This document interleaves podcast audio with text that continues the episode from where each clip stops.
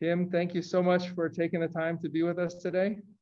Oh, I'm so happy to be here, Gustavo. Um, even in our little pre-meeting, I just I fell in love. So I'm happy to happy to chat with you for an hour or awesome. so. I would like to start probably somewhere different than you're expecting, hopefully. So when I was young, I grew up in Los Angeles, and I had always, not always, but many many years, I was just in love with Hollywood and and dreaming of you know maybe one day I was going to be a director or a producer or how could I get involved. It never really materialized, but I have always carried with me a love for film, a love for good writing, a love for music. And so I I want to just ask you questions like you are such a wonderful content producer. Um, your films, your poetry, your writing, can you tell me a little bit about like what drew you to visual filmmaking? Oh my gosh. You know, that wow. you know, I I think I was born being a visual feeler. Like my, the way I interpret the world is through my eyes. Um, I, I, almost rely too heavily on them, and I've known that from a really young age. I was a ballet dancer for about 15 years, and the music really, you know, pulled me in and grabbed my soul.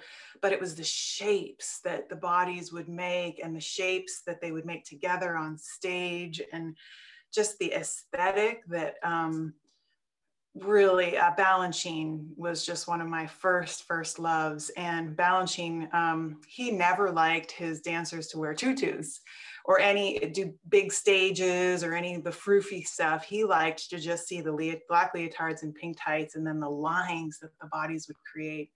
And mm. that really was my first love of form and the visual um, interpretation of form. So, however, I also have a real biology um, oriented mind and very practical. And so, my you know early studies took me into biology and under my undergrad i was decided probably um, within the first week that i was going to go to medical school and follow my dad in his footsteps and um, do something with the body that way and i didn't know how dead i was inside until about, well, I dropped out once and then I re entered medical school and then I dropped out again.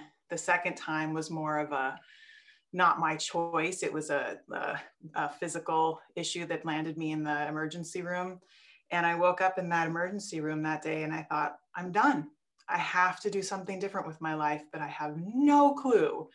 And ballet had already been like, you know, was way behind me at that point. So it was okay, if I'm not going to pursue medical sciences, then um, what is it?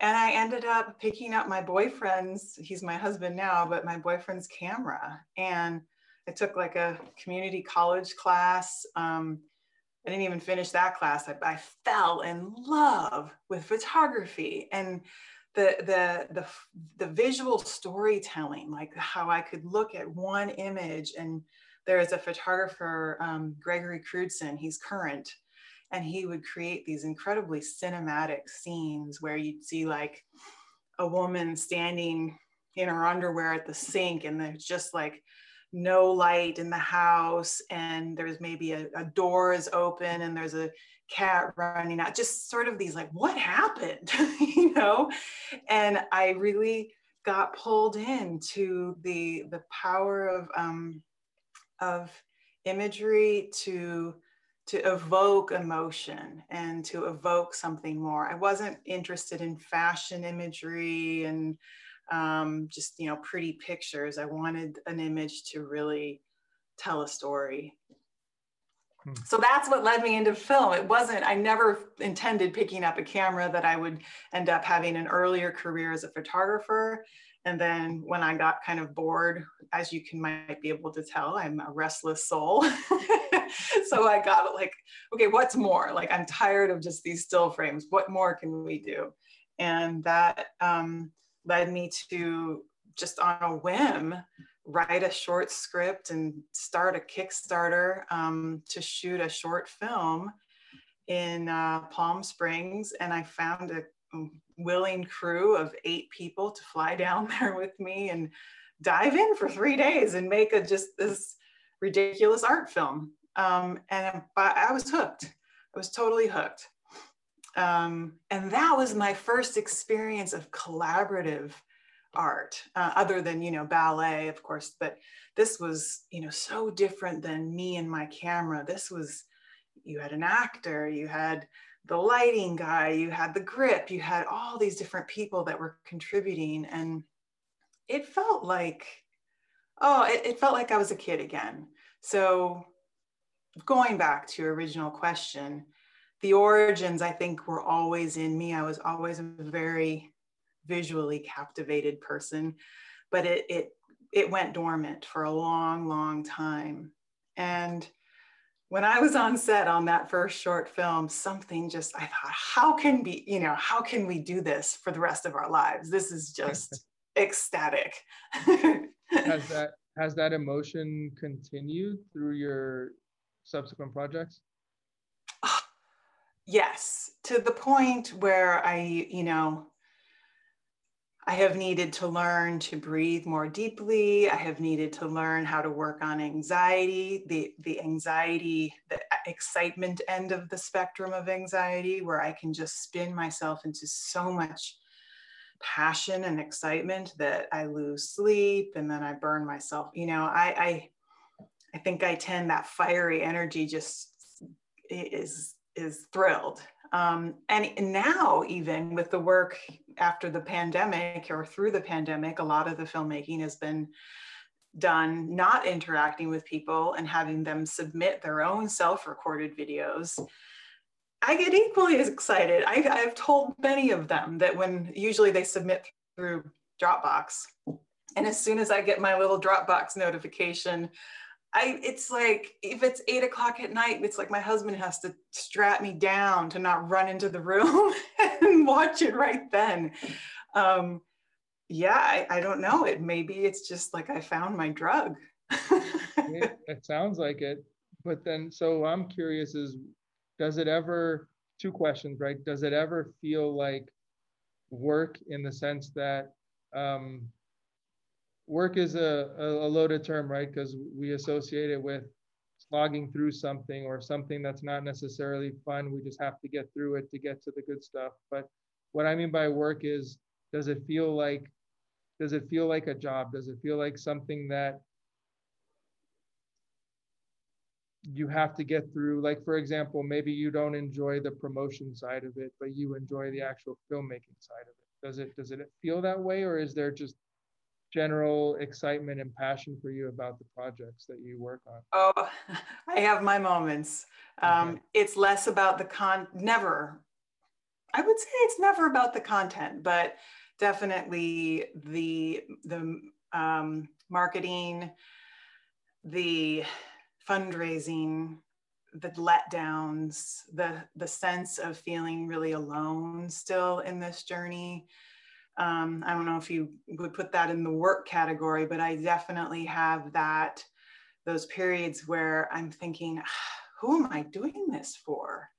You know, I, I, I all that passion, all that excitement, all those hours, I, I still have not paid myself a penny and it's been 20 months and I never believe any of my contractors should work for free. So I've been paying them and I you know, in my mind, I justify it and say, well, I'm getting so much out of this, you know, and I am. I truly, truly am. There has to be some sort of sustainability though with it. And and after 20 months, I, I a little bit more of my business hat is starting to come on and think, okay, we got to think about how to make this sustainable for not just my contractors, but for myself. Um, that's that's that's the the uglier part of the work side um, and the self-doubt that comes with that around does anybody care what yeah. what these messages are i feel i have a similar experience so the podcast i've been working on for six months, but we've really only been live, you know, to the world for three. But it's this, it's a similar feeling that I have. Um, we talked about a little bit earlier, where it was, it's how much impact am I having? When is it going to be sustainable? Um, does it? Yeah, you you feel you feel that loneliness. Um, but actually doing the podcast, actually contacting the people and establishing these great connections, it's tremendously rewarding. And it's a, I think that you just have, for me, I just have to believe that if I just keep going, you know, my goal is to push it for as long as I can. And as you do the work, you know, step by step by step, it's just going to keep building. Even if it's slow, it's going to happen at some point. At some point, there's an inflection point where things turn. I, I absolutely agree. And gosh, I just read something this morning. Um, it was three tips from Warren Buffett on how to live a successful life. And his second one was believe in yourself, invest in yourself. That, I mean, Warren Buffett, who's like the biggest investor in the world, and he's saying, number two thing you have to do to be successful in this life is invest in yourself, which, you know, he talked about engaging in the things that matter to you, educating yourself every day, learning from somebody different every day, and and just you know allow that when you go to bed at night, know that everything you did in that day was an investment in in what you believe in, and and okay, if Warren Buffett says that's a recipe for success, then. I think we're, we're on the right trajectory. Gustavo. We're on the right, exactly. The North Star, the North Star is there, right? We just have to keep following it. Mm-hmm. Um, but I, I wanted to, to kind of transition. So with the your unfixed project, um, I absolutely love it.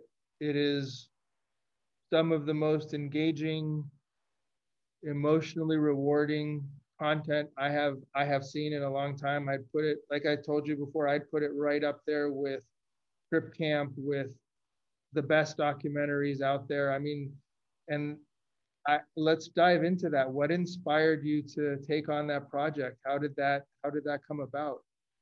Oh man. Well, I think I've said this before, but it was selfish. It, it started selfishly because I was lost. I needed help and I needed to find people that were doing doing what I needed to learn, which was how to live well with the challenges that I was experiencing. I developed um, this strange neurological disorder six years ago, and it just bottomed me out.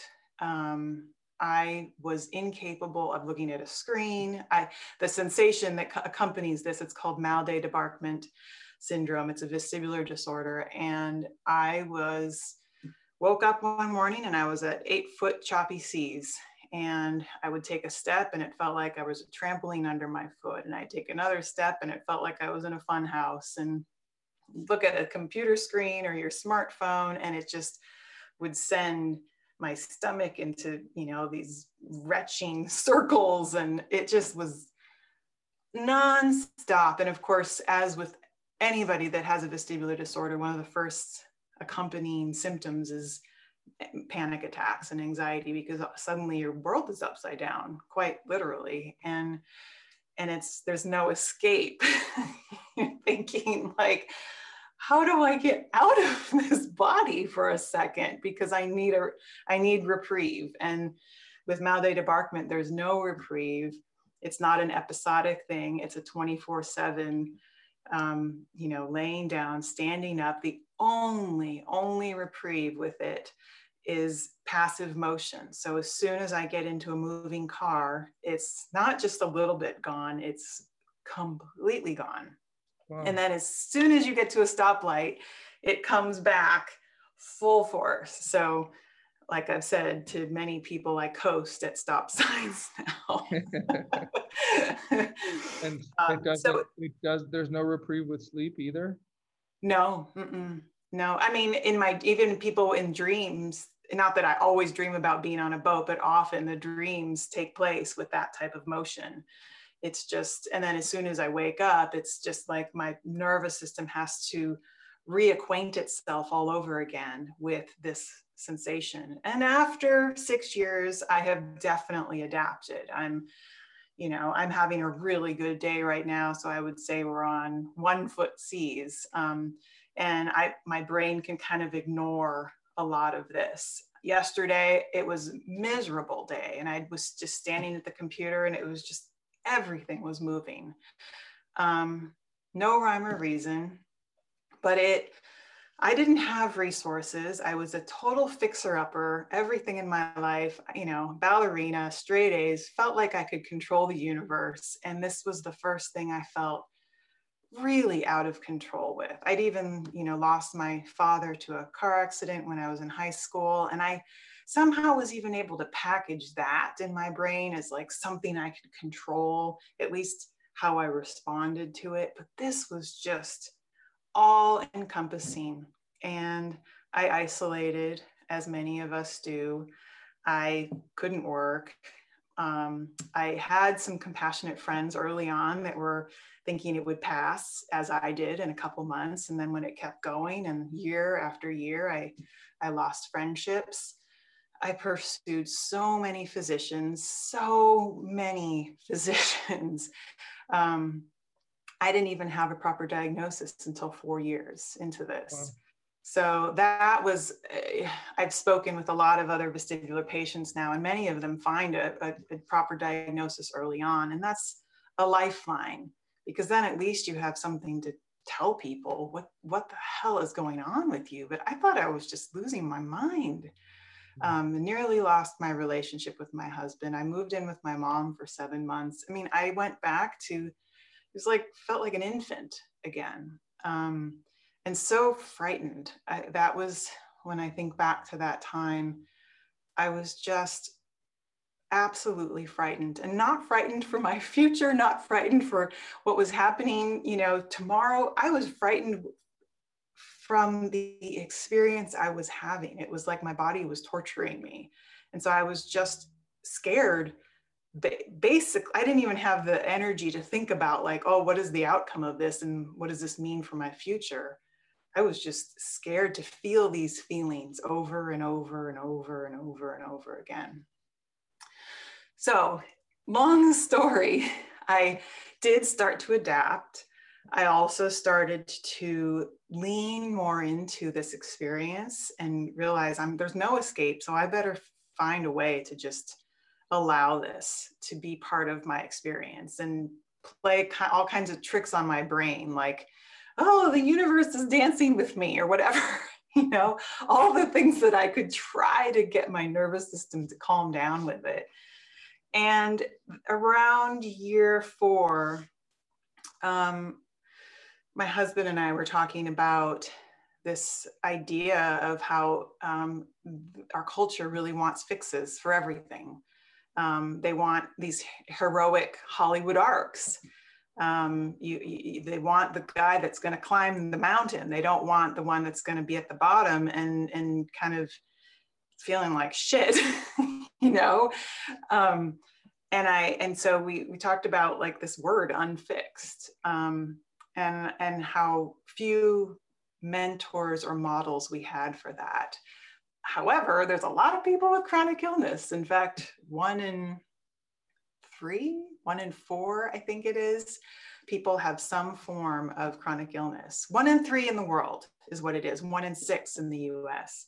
Um, that includes diabetes and heart disease. So, anyway, I thought I just started to put up flyers and I thought I'm going to start finding these people and talking to them and I started locally. I found um, Dylan, who you met through one of the through the videos. Um, he's lives here in Oregon, and I met Todd, um, the gentleman with Parkinson's. I met a few others, and I thought, this these people are incredible. I, I want to know more. so um, it just it spread pretty quickly. I'm, I interviewed about 50 um, within a few months. And every time I hung up the phone after discussing their lives, um, I felt, I felt hope. for the first time. Not hope for a cure, which is what I hung my hat on before, but I felt hope for um, all the incredible virtues that come from living a life of, of disability.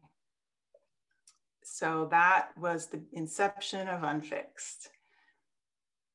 That's amazing. Um, I think what I can, I can, I resonate with that because I, I started this podcast in part because disability was always something that was there since birth for me. So I didn't, I never experienced anything else. Um, and it was, it was something that I, you know, hiding from it, I did in, in the sense that, you know, it was present in my life when I had to go to the doctor, uh, when I had to put, when I had to get fitted for a prosthetic, when I met somebody for the first time, but I got really good um, at getting past that first stage of awkwardness with people. And if people accepted me and I became friends with them, then we were friends and it didn't matter. And the people who couldn't accept it, I wasn't friends with and they didn't bother me. So there was like this almost bubble that I had created for myself over time. But then it hit me, you know, in in first year of college, second year of college, and there was no escape. It's like you said, I had to I had to deal with it. There was the isolation period, the depression, the who am I and what's my place in the world and what can I actually do. Um, mm-hmm and so, I mean, it's, and, and this podcast is just the next step of reaching out to other people who have similar experiences, different experiences, because these can, I'm learning so much from these connections. I'm learning so much from how people adapted, how people problem solved, how, how, how you, per, how did you persist in your journey versus what my experience looked like. So can you talk a little bit about your adaptation process? Like, you know, uh, where did you did was there a point in time where you really you you turned a corner at least where you said like okay i can i can manage this this is going to be this is going to be okay i don't think it was a, a moment um, like a singular moment but i know that um, I, I had a family member plant a seed for me around year three that said, "What if you what if you have to live with this forever?" Um, and that I didn't. You know, was really mad at her at first, um, and it took a while for it to sink in. Um, I started, you know, there was this television show. I never watched it, but I somebody had sent me a link and it was called Chasing a Cure. I don't even know if it's still on, but it's was somewhere. Um, on TV and it they would basically take people that had rare diseases and then they'd pair them with a bunch of physicians and they'd go on this journey with them and find the cure and I actually pursued it and I remember getting all the way through to like the third interview and I remember sitting just in the other room there on the phone with this person who was down in Hollywood, you know, interviewing potential subjects and I hung up and I just bawled. Um, and I felt like I am so tired of chasing. I'm so tired of chasing a cure. I'm so tired of running away from who I am, from who I've become. And, and I was missing this whole universe of community and friendship and connection and in, insight that was this universe over here that has grown um, because I was only focusing on the chase. Um, so, you know, I, I emailed and said, I'm done. I don't want to do this anymore. And, and that definitely was an interesting change shift for me to finally say no. And that doesn't mean, of course, I'm still always trying random treatments. I just tried it. I'm on a new drug trial now. It's not like I'm like, oh, forever, just going to be this way. But I'm, my focus is so not there anymore. It's like, I try it, and if it works, it doesn't, whatever. Um, my the turning point in my heart was when I felt a deep sense of purpose on this new path. Um, and that has just grown and grown and grown and grown.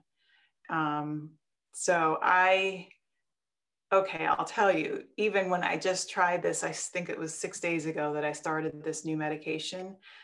And I had this moment, Gustavo, when I took the pill before bed that I, I actually, I had to ask myself, am I ready for this to be gone? Like, what if this is the magic pill? What if it just takes it away? Because some people go into remission. And I thought, this six years and this disorder has brought so much into my life, so much abundance um, and love and, and creativity. I am not the person that I was before, and I value all the lessons that this disorder, this demon has descended into me and caused. Like, wow, thank you, demon. this is awesome. So I had to sit there for a moment and think, am I, you know, do I want it to go away? Which is insane, absurd, because it just lays me out sometimes. And I think I'm, you know, I'm 46 and I've got probably another half of my life to live with this. Holy cow. And, but I did have that moment where I'm like, wow, or could I be still the same person now? If I got rid, if this went away, you know, I, I just had to go through all this weird stuff in my head when I took this first pill. so far, it hasn't done anything. So maybe you know, it's a it's a great question. It's a weighty question, and um, that's a great transition into the the what if video that you posted right uh, on Unfixed, which was, I mean, I haven't seen anybody else talk about that. I think it's such an important question. Um, I would love to dive into that with you. Like, yeah, what if tomorrow disability goes away?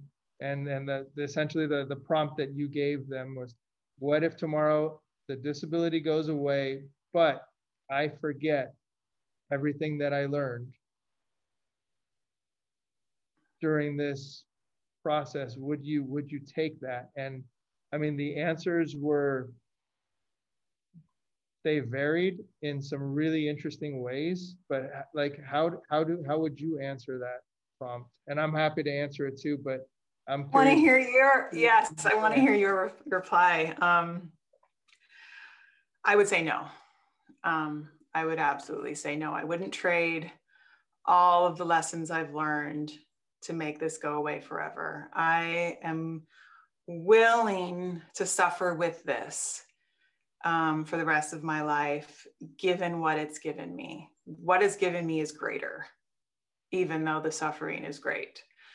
Um, and like I said prior to you asking the question, it's it really um, the growing of my heart uh, ha- there's a great quote by Andrew Solomon.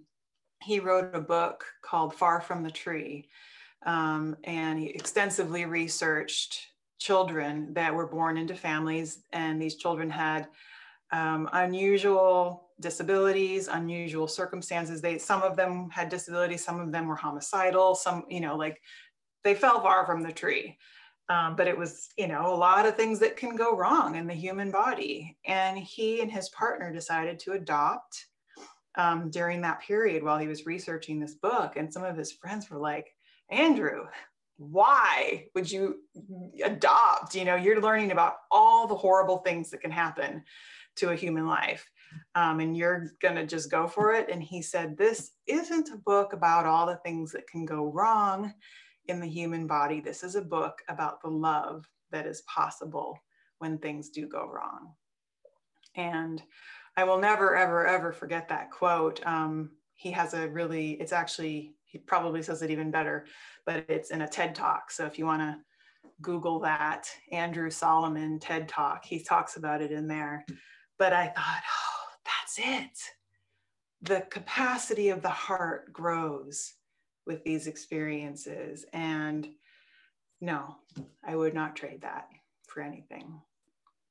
So, what about you? That's a great answer. So the question, the way you posed it, my answer would be no. Um, for for many reasons, I think the main reason is that um, even within the constraints of my body, I have never felt that I have reached the limits of what I can do. And so, what is there to possibly ungrat- be ungrateful for? Like, what else could I possibly want if I haven't even pushed myself to all of mm. my limits? Wow. Wow. What a great way of looking at it. You, yeah, you're limitless.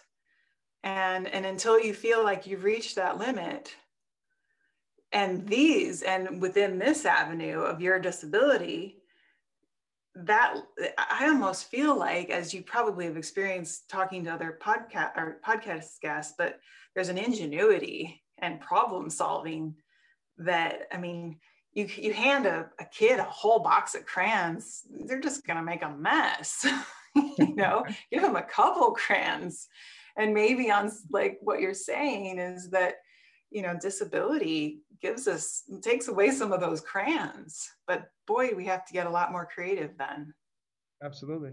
Yeah now if you if you but i think there's also it's interesting right because uh, this concept of unfixed is incredible. Um, it's so true. And and it's so important to focus on the idea that we're not that it doesn't even matter if we're fixable or not fixable. Like we are we are here. This is what we're working with. Just give us the opportunity to express to participate to show to to be a part of of life. Um, because like you said our there's so much that we can do that i think people don't society is not structured to really turn that lever yet and hopefully we'll get there soon but there's there's three kind of buckets right that i've seen lately where it's like the bucket number one of how to make things better for people with disabilities is better laws better advocacy. Then there's a second bucket that kind of says it's economic. We need to create more economic opportunities. We need to give people better employment et cetera better health care and then there's a third bucket that feels like a minority um, that says, you know what, until we can change the way we perceive disability and think about disability and understand disability, what are we really accomplishing? Because the second somebody can bend a law or get around a law, if they're not on board with us, they're going to do that. If there, if there's, you know, a way to skirt investment or economic opportunity because they're uncomfortable around disability they will they will find a way to do that. Like all three of those buckets are tremendously important but I, I it feels like where you and i really align is in that third bucket of we have to change the perception first we, or at least concomitantly but it's like the it's the it's the primary root of the change. Yeah I agree. And and you know, it's just an invitation. If anybody that is like, oh, I don't want to listen to Gustavo's podcast because it scares me, or I don't want to watch the unfixed videos because it oh, it reminds me of like what I might be someday. It's uh, what our work is is an invitation. And if somebody takes those 10 minutes or those 30 minutes to just be present, I can almost guarantee you they'll walk away feeling better, but they have to get through the door first. Yes, and, they have to, that, that awkwardness door. Mm-hmm. The awkwardness door and the the us and them door. I, I like the word unfixed because you know, guess what? We're all unfixed. We're all gonna die. This isn't just about disability and chronic illness. This is, I mean, I have a you know family member who has challenges with their teenage son. I you know we have people losing their homes in wildfires right now. These are there are things that are really hard to fix. And every one of us is going to encounter, encounter something like that in our lives. So it's not a huge leap of imagination to go, I can learn from these people. And the cool thing about people with disability is that it's it's not time bound. I mean, they are dealing with this every minute of every day. So let's listen to them. You know let's put them up on a soapbox and go how do you do it?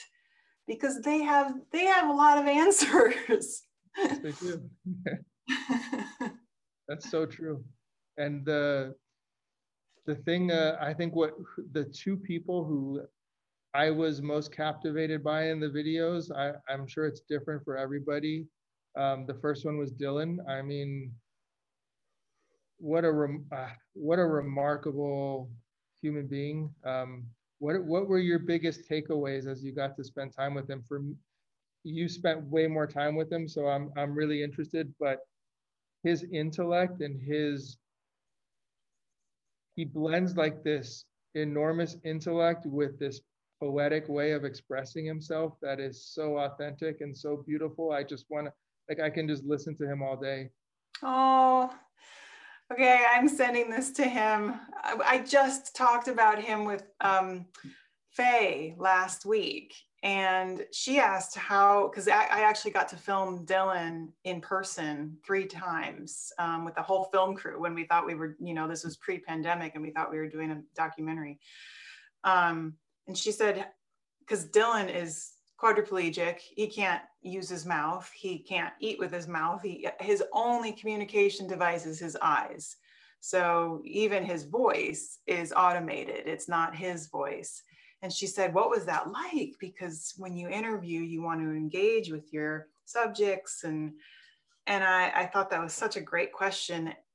I I actually just started crying because I was recalling the experiences we had with him. He had all of us in tears.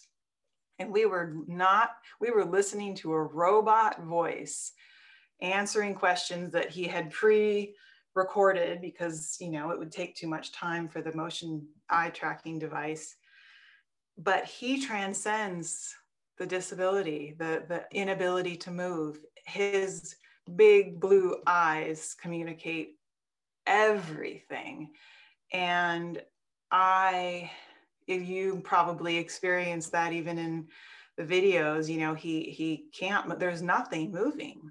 And and actually there was one video where some of the ability he likes he likes to be able to smile. That was another he had some movement here. And um, he's starting to lose some of that movement there and he was really scared about that loss because it was a, a yet another way to communicate with a human being so that they don't just look at him and feel pity. Um, he is radiant and, and in struggling, I, we text a lot, um, you know, almost weekly and uh, he's not in an awesome living situation. He struggles with his caregivers. He, he depends on everything from, you know, to get through his day. And it's not optimal. So he's not, you know, Susie Sunshine all the time.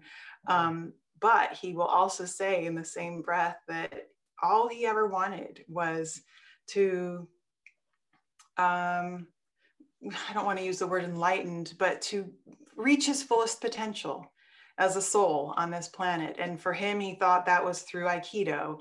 And then when, you know, that fell through, he thought it was through becoming a physician.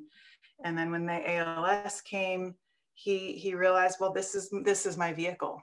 Then, if I'm still going to stick to the same goal of becoming the most radiant human being that I can possibly be, then I have to see ALS as my teacher for that. And and and the, you know, one moment he's cursing it, and the next moment he's going, "Wow, uh, uh, okay."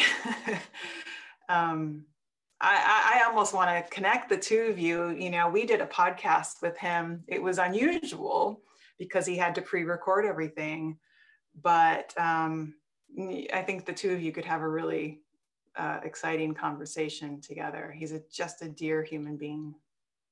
It comes across, and I'm just how how did you like these what you filmed some of this during the pandemic and people are using their phones and and pre-recording but like how did you you were able to put it together in such a way or direct them with the angles and the lighting and because it just it felt so polished and it felt so so like intentional like how did you manage to do that remotely that you have to be one of the few filmmakers on planet earth that have man- that have pulled this off right there haven't been uh, other people that have done this like this well, I think you're being very generous. I, I, have gotten some dirty laundry in the background of our shots.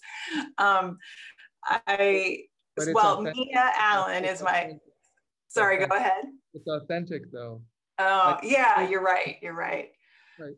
Um, Mia Allen is my co-producer, and she actually we've developed this wonderful creative relationship over the years, and she i brought her on early on and she created a, a, cool 12 minute video that we sent out to all the subjects and it was basically just filmmaking 101 with your smartphones you know don't don't have it down here and don't have it vertical and face the window light and you know just kind of the basics um, and for the most part they they follow it. I think you know sometimes it's 20 months now, so they've gotten a little lazy, and we get some you know wind in the shots, and um, but I, I actually think people are capable of this more than more than we you know these are really powerful devices, and so we can continue to tell these stories in a really powerful sort of effective way and with time what I've noticed is they've just become that much more comfortable um, just sharing. Uh, they, and, oh, and then, you know, the other thing is I, I also send my own res- responses to them. So they feel like they're not sending it into a black box. Um, whether or not they watch them, I don't know, but I, I send them, put, them up on YouTube in a private playlist and they can see me and my response um, as well. And I think that has helped them feel less um, like a subject and more like they're part of uh, a family. Yeah. It, it feels that way. It feels that way. It's such an interesting project. Um, I'm curious to ask you if we were to kind of shift the what if question, kind of 20 millimeters in another direction, right? And say, what if, what if tomorrow your disability could go away and you would retain your lessons and your memory and your consciousness of who you were, but the disability would no longer be there. How would you how would you approach that question? Hmm. Well, that's a little bit like I was thinking when I took this new drug. Um, there would be grieving. Strangely enough, there would be. It's as um, Elizabeth, um, who you probably met through the videos too. She has multiple sclerosis. She's uh, in her 60s, really passionate, exceptional human being, and she talks about her MS as her friend. Um, and, you know, especially with these disabilities and chronic illness, we do experience isolation and we do experience loneliness. So our our conditions become our friends in a way. They are our enemies too, but they also they're always with us. I mean, who's more loyal than that? They're always there. so waking up and having it gone, there would be grief. If I don't know if I would say no to that, but I would make sure that I would spend every goddamn rest of my days on this planet to make sure that every other human being feels heard, feels valued, feels uplifted by their own disabilities and their own conditions. Because well you know the grace of being able to be cured and then retain all of those lessons like come on you've got to do something with that then right? That would be a tremendous responsibility you're right. Yeah. Mm-hmm. what about you? Um so if if you asked me the question today the answer would be i don't think i would do it again because i haven't reached my own limits yet but I can see my answer changing in 10 years, or if I'm lucky enough, 20 years, 30 years, whatever that looks like, I can see that answer changing. Um, and there's some there's some selfishness there, but I think it's also just a, a curiosity, right? Like I've never felt from college on through meditation and some different experiences, I've never really felt like super attached to my body per se. I've always been attached to my mind and my consciousness. And mm-hmm. so I would like to, if I can, like we don't have this ability yet as human beings, but if I can, if I can experience another body I would be interested to learn what the what are those experiences like? What lessons could I learn from? And it doesn't have to, we don't even have to think of it as like, you know, able-bodied. You know, what if I could take, I don't know, the form of a big cat or, you know, uh, another gender or an able-bodied person like there'd be so much there's so much curiosity there in me just to experience different different forms that i would if I could experience those things, I would. I think I would do that. Um, and I and I don't want to stop, right? I don't want to die until at least my curiosity is satiated. So it's very selfish, but that's how I look at it. Uh, unfortunately, we don't have that that capacity yet technologically. So um, I think the important part is just moving through the stages with as much grace as we can and keeping those adaptation muscles as strong as they as we can as we can be. And just keep exercising them and keep working with it and knowing that there's new lessons and new things to learn and experience.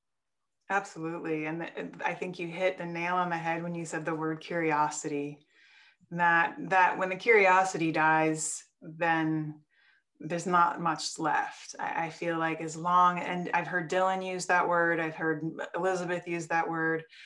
When we can become curious about our experience, drop the judgment, drop the future thinking and the past thinking and the self pity, and just be curious about this extraordinary life experience that is hitting all the marks of you know extreme suffering to extreme ecstasy. And and like to say no to that is to say no to to what what our life force wants to on some level experience i would say. Yeah so i'm yeah. and there's so much i just there's so much potential in what you're doing and and those the people who are have opened themselves up so much to be vulnerable to show that vulnerability to show it's okay. Like, yes, there's pain. Yes, there's suffering. Yes, there's difficulty, but it's okay. I still like my life. We're, we're fine, right? We're still, we're getting through this. And I think the more people that can understand that, yeah, spark that curiosity and say, like, how does that work? Like, how is that possible? I don't get it. Well, then, like you said, it's an invitation to dive in mm-hmm. and see yeah. people's eyes yeah. Because wow there's so much potential there then because the other then in a way we become fearless you know? I'm not saying we're like superheroes or anything but i'm not really that scared of physical pain anymore. It's just it's sort of like that when the, that experience just pummels you over and over and over again you're like well okay i survived and and on some of those days i was even still laughing and still smiling. And it's it, it's almost um you become a little schizophrenic almost like well i can be having this experience and i can be joyful. Not always but sometimes those two can totally coexist which is a wild thing. Um, from the outside, fix it, able bodied world, you'd think, oh, much, you know, misery, constant misery. Because you think, and that's why they want to avoid it, because they don't understand that there is the, just so much more, um, there's a relationship between opposites happening all the time. Yeah, Buddhism really helped me understand that, um, not just psychologically, but you know, in my heart, in my gut, because it embraces that idea of stop making those distinctions or don't get so attached to those distinctions. It's both and, right? It's mm-hmm. you don't have to. It's it's an illusion to think we have to maximize pleasure and minimize pain, right? It's it's both and. They're they're so intertwined and interrelated just like life and death just like yeah. pretty much everything we experience. It's this jumbled messy incomplete thing that we make of it what we will. I'll tell you a funny story. Um, this is embarrassing a little bit. Um, but i was an unusual child and i think i was around 12 11 or 12 and my parents did a fire walking experience. They were, you know, kind of hippies in the 70s, late hippies. And um, they brought home a book by this gentleman named Tolly Burkan. And I just, I kind of was just obsessed with it. And I wasn't able to fire walk, but I, I remember reading the book and it was kind of talking about how if you can neutralize the uh, projection of what our, our what we assume pain to be, uh, either good or bad. You can neutralize that and just relax your nervous system and allow it to be. Some of those people would walk across the coals without having burned feet. I don't know about all those theories, but regardless, I thought I'm going to conduct my own experiment. I wanted to see if I could bypass the the pain being bad situation. So I walked around the house. I, I, outside, we had all these like wood stumps, and I decided I was going to stub my toe over and over and over again. and every time I did, I would just, I remember just throwing my foot at it. And I, in my head, I was just over and over saying, intense sensation. This is just an intense sensation. It's not good or it's not bad. It's just an intense sensation. and I had just bloody feet. I and I and I was too young to kind of I think I I thought I my experiment had failed because I somehow thought that if I had done it right, then my feet would also be like perfect and I wouldn't be bloody and swollen. Um, in hindsight, I think it was an interesting experiment because I, I was really curious about a, having a physical experience that could not be uh, reacted to. Um, and it's what I'm doing all the time with my physical sensation of the dizziness. It's like, am I falling over? No. Is it uncomfortable? Yes. But I can also just allow it to, to be not terrible either. And when that happens, then my nervous system can at least relax and be chill with it. Um, so weird how our childhood experiences, it might have been a little bit of a, a prescient moment. That's a great story. I, I, uh, it's a it's true. I mean for me that was i found that with meditation. It's just when you know uh, too much walking one day or i pushed my body too hard um, because my right hip is fused that was that's a weak point in my body. Um, i have to use like the a lot of secondary muscles to you know most people use those secondary muscles to for balance, I use them for both balance and to move. So they wear down quicker. Um, so they would spasm, especially when I was, at, you know, periods of time I was in great shape, periods of time I was in awful shape. Um, and they would spasm and I, I would, and I'd have to stop, you know, stop walking, rest, get back up and, you know, keep going.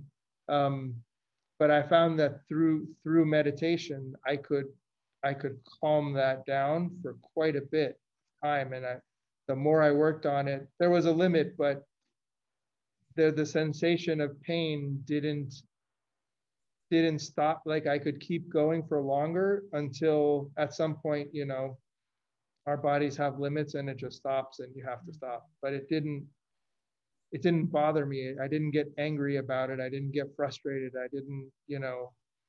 What let me ask you what's the entry point for you? And so you say the med- meditation how would you okay you're starting to feel the agitation in your body or the muscle pain. What's your very first thing that you would do? It's all in the breathing. In the breathing. Yeah and just creating space. Is the breathing creating space around it or is it it's not even that it's just the breathing i so for I didn't learn like formally from any teacher. Um, I was studying Buddhism in graduate school at the time, and I, I got to talk to some a couple of Buddhist monks and and pick their brains, and I read books, and so it was just uh, Zen Zen meditation focus. So you don't actually breathe um, through your chest; you're breathing in and out just through your stomach muscles, and it takes some practice to get used to it. But when you do it enough even as you're walking there's almost like this ball of energy that forms in your in your lower lower abdomen in your stomach. And when you focus on that energy the sensation of pain diminishes especially as you slow your breathing down and and you really compress your your lower abdomen in. Um, there's just it's it's this energy in your gut that just uh, that you can just focus in on and the pain just kind of it does it just doesn't it's there but it doesn't bother you. Yeah. Yeah. They there's so many different approaches. Like in qigong um, in chinese medicine they call it the dantian um, dylan has talked about that um, for me, my entry point is curiosity. I found Pema Chodron has been one of my big teachers. She's a Buddhist monk, and one of her books is called The Wisdom of No Escape. Um, and it's when I'm getting agitated and feeling the movement too much, my for whatever reason, my if I have an ounce of resistance, even if even if it's a breathing technique that's like, okay, I'm just going to open to this so that um, it will go away. If I have a ounce of a thought towards that, it doesn't work for whatever reason, how I'm wired. So I have to just completely dive in and let the experience pummel me and come just let it be um, and become curious about it. So my entry point you said is breath and mine is curiosity of just going, okay, welcome, here you are. and then the breathing can open up and then the space around it can open up. Um, but for whatever reason, if I resist it just a little bit, it's like my brain knows, it's like, ah ha ha, I got you. You're doing this so that it goes away, right? And then it doesn't work. That's an amazing entry point, though. I, that's a really, I'm to I'm to practice that and read that because that's a that's a very interesting technique and it makes a lot of sense, right? It's the it's the struggle that when we struggle against something, we end up struggling more. You don't conquer it, you know, you accept it and let it in, and then you can actually work with it. Yeah, yeah, yeah. absolutely. The Wisdom of No Escape. If you haven't read it, it's a small little book, and I just adore, I adore, I adore it. Thank you for that. That's amazing. Yeah. Is there anything that I missed, Kim, before we wrap up that you'd love to talk about? Oh gosh, I mean, I could talk for hours with you. I just want to know, um, do you have any furry pets in your life? Do you, do you, who, who are your companions, daily companions? Uh, I mean, I'm close with my family, um, mom, brother, brother has three children and young children, um, two daughters and a little boy, and they're just amazing. And I have some close friends. I have no pets. I am a dog lover, so I love, love, love, love, love dogs, but um, there's just not uh, the time in my life right now for for a dog. And I've never, I've never been. I think when I was young, I was allergic to cats, so I was never really drawn to them and and just that I think just that you know unconditional love of a dog and just the happiness and spending time with them and just uh, the that bond of loyalty that you can form is is always been something that I that I've loved and I've always understood. Dogs like when there was a dog barking at me when I was young I was fearless. My parents would get scared it's like what are you doing? It's like no no mm-hmm. I've read I've read some books about it. I know what to do. And just you know you go up to the dog without any obviously if there's certain dogs that you know you you stay away from but you approach the dog without fear and gently and kindly and and just feel its energy you hmm. become friends pretty quickly yeah yeah so true i, I like hearing people's um, support teams you know i think care teams are are really the, the, the invisible forces in our lives and and some of us don't have big ones um, and sometimes it's not even a human sometimes it's an animal sometimes it's a, a book a, a, a, spiritual leader. It's just interesting to me um, because i think you know obviously you are are, are taking your experiences of this life to another level and you're sharing those experiences with the world. And I, I have to imagine your mom and your siblings and your nieces and nephews, all of those people are, are a big part of who you are today. Absolutely. Close friends that I stay in touch with, that we hang out with. I've been in the in the sense of like within my constraints and disability. Um, I've lived independently for a long time. So, you know, I drive, I have a business, pure audio video with my brother. I'm pretty independent. Um, but the support structure for sure is important. I do need, you know, certain things here and there which are which are helpful. But I've since uh, I think I learned I learned that in college. You know, I went I grew up in Los Angeles. I went to school in Chicago and had to adapt to a dorm room in a building that was built in the 1920s that was not very friendly. And so, guess what? You have to ask friends for help, and mm-hmm you find your way. I heard a best quote the other day. Um, this was pertaining to chronic illness, but it can, you know, relate to disability in general. It's uh, um, with disability, sometimes your friends become strangers and strangers become friends. Yeah. Yeah. I think all of us can can relate to that, and our circles keep growing. They do, they do, because um, we're putting the work in to grow them right? And we're we're being open enough to to connect with people which is which is so important. And i just i if there's something i wish i could communicate with people who are non-disabled it's there's so much fear of judgment of expectations of um, just just fear of what other people are going to think of me what other people are going to say uh, what my status is in society and i just wish i could you know open their minds for two seconds and say like 95% of that doesn't matter just go be you mm-hmm. you are saying that Yes. you are. You are. You don't have to wish. You are saying that. And slowly, slowly, I think people will open their eyes. I, I'm, I've had family members even had their their eyes opened um, in the work that I've been doing, and and it's it's not easy, but it if the willingness is there, their hearts open.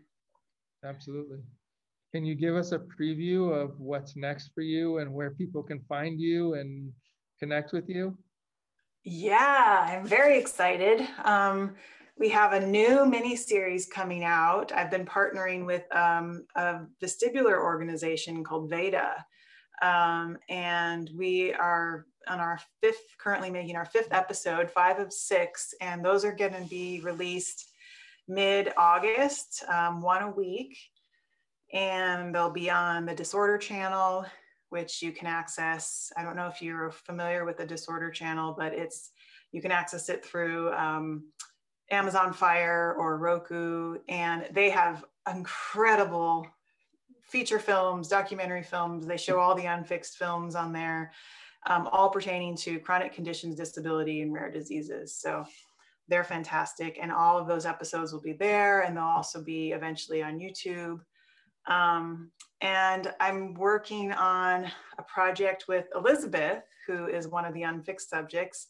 She um, had a vision to create a dialogue between four people who have MS. And um, every month, every second Wednesday of the month, these four super dynamic, hilarious, very engaging humans get together and they talk I mean, I think two weeks ago they were talking about sex, they were talking about drugs. I mean, they go for it and it's kind of no holds barred. Um, and that's been really fun. My vision for next year, um, I'm hoping to get some helpful fundraisers to join on board, but I really want to do another mini series focusing on mental health disorders. Um, I think our our country uh, our whole world, but you know, we've heard a lot of stories of the mental health crisis um, since the pandemic, and so I really want to focus on some of these stories, these anxiety, depression, schizophrenia, and get kind of these are unfixed journeys that um, a lot of us go through, and um, want to dig in a little deeper with that um, it's just my my five year plan is keeps growing, so I'll stop there. uh,